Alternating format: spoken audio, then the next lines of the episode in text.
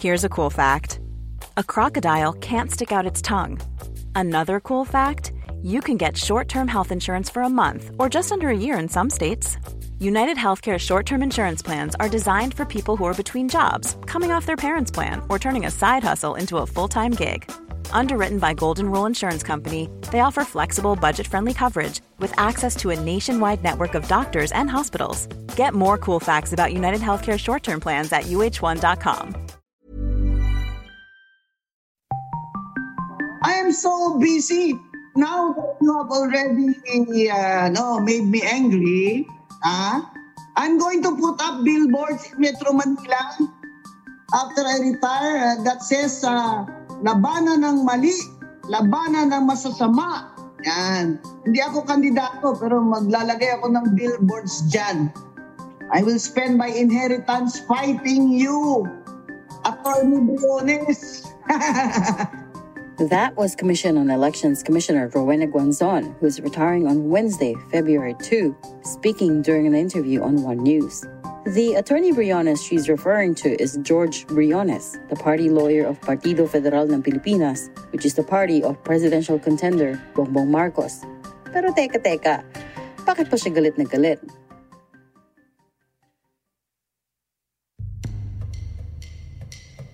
I'm Regina Lay, and this is Puma Podcast. In this episode, let's listen in on the infighting at the Commission on Elections. Guanzon is the presiding commissioner of the COMELEC's First Division. There are only two other commissioners in that division, Aimee Ferolino and Marlon Casquejo. The First Division is the one handling three consolidated disqualification cases against Marcos Jr. On January 27, Thursday, Guanzon publicized her vote before the First Division even released its joint decision on this very high profile case.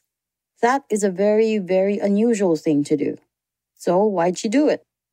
People are already uh, suspecting or accusing us of taking a bribe to delay this resolution. That's why I came out with my vote. So, if you were not given a bribe and it has been more than 20 days, Commissioner Ferolino should already release a resolution so that Commissioner Casquejo and I can vote on it before February 2 midnight. It's unfair to the voters that the resolu- the, and the Commission on Elections has never happened before that the Ponente has hijacked her resolution until the presiding commissioner will retire and therefore defeat, defeat my vote to disqualify Marcos Jr.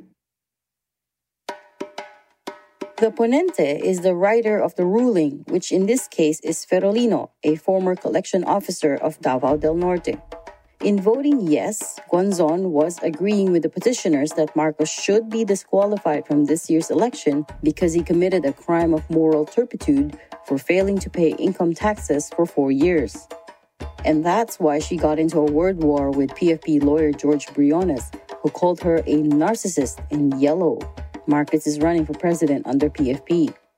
Guanzon got so riled up she went and challenged Briones to a live debate, which Briones initially accepted, then withdrew from. Here's Briones in an interview on One News' The Big Story on January 28. Our only issue for today is that it is wrong to announce your vote in a decision that has not been promulgated.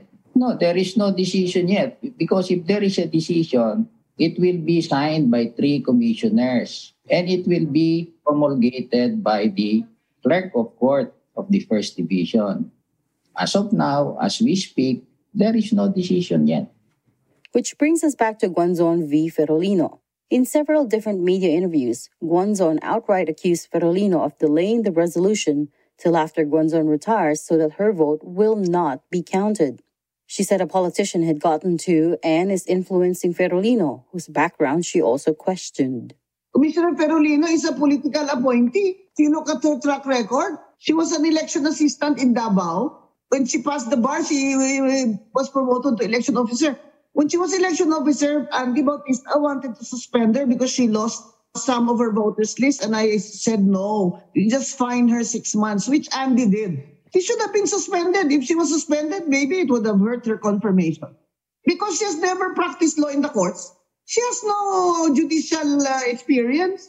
That's the problem with political appointees who are not uh, qualified in writing decisions. Eh. She was recommended strongly by a senator. That's that's why she was appointed and confirmed. As you may have guessed, Ferolino was appointed by President Duterte. Guanzon, on the other hand, was put in her position by the late President Benigno Aquino Jr. To date, Commissioner Ferolino has yet to grant any media interviews, but she did respond to Guanzon's accusations in a letter. In it, she wrote, As a co equal member of this commission, I am asking you to please stop conditioning the minds of the people that there is a delay because there is none.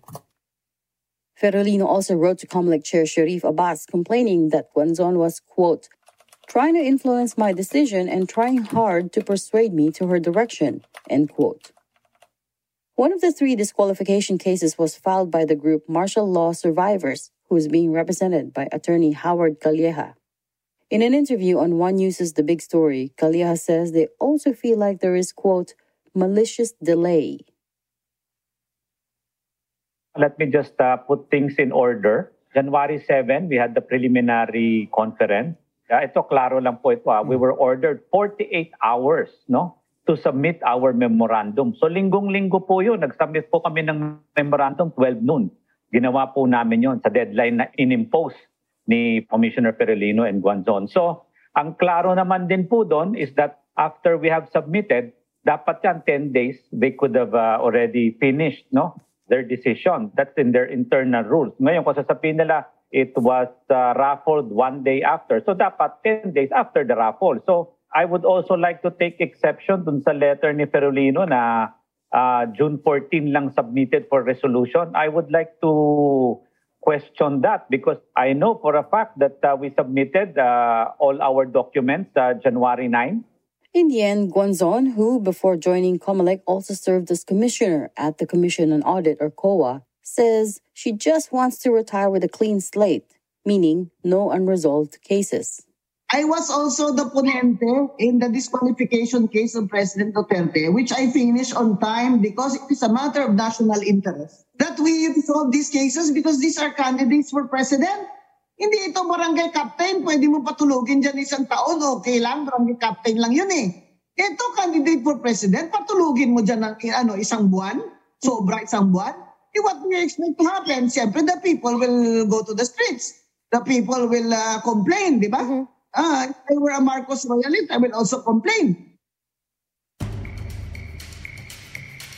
And that was today's episode of Teka Teka. Again, I'm Regina Lay. This episode was edited by Presh Capistrano and produced by Kat Ventura. If you enjoyed this or learned something new, do me a favor and share it with a friend or two. Or write us on social media if you've got ideas on what we should cover more of. Thanks for listening.